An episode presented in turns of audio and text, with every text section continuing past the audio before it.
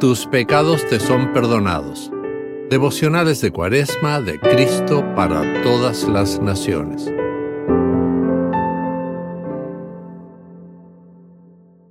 ...16 de febrero... Hablar con Dios... ...escrito por Cristian Morales. El texto para hoy lo encontramos en Marcos capítulo 1, versículo 38, donde dice...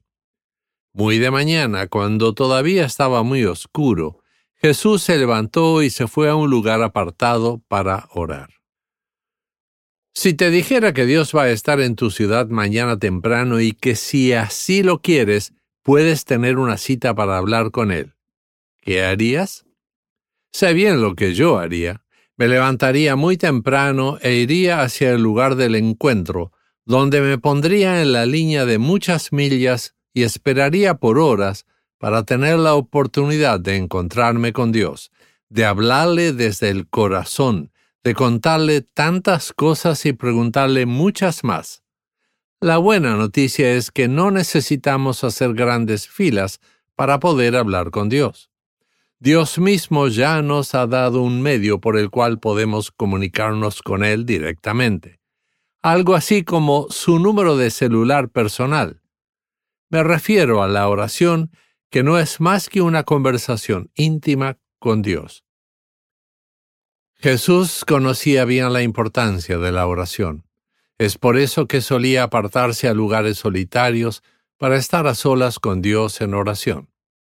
Sin importar lo cansado que estuviera, o si el día anterior había trabajado hasta muy tarde, Jesús se levantaba temprano para orar porque en esa comunión con su Padre renovaba su fortaleza.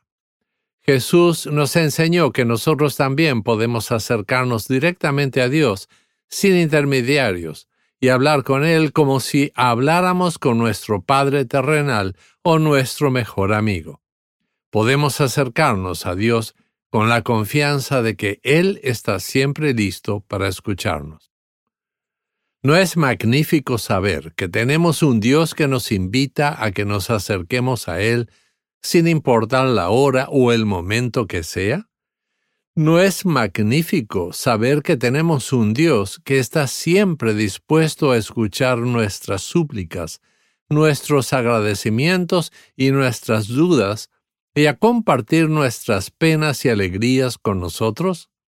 Esto ya de por sí es un gran motivo de oración. Oremos. Querido Señor, gracias por el grandioso regalo de la oración. Enséñanos a acercarnos a ti en todo momento, sabiendo que tú siempre estás dispuesto a escucharnos y atendernos. En el nombre de Jesús. Amén. Para reflexionar. ¿Qué haces para mantener una relación personal con Dios? ¿Qué necesitas cambiar para dedicar cada día un tiempo a la oración?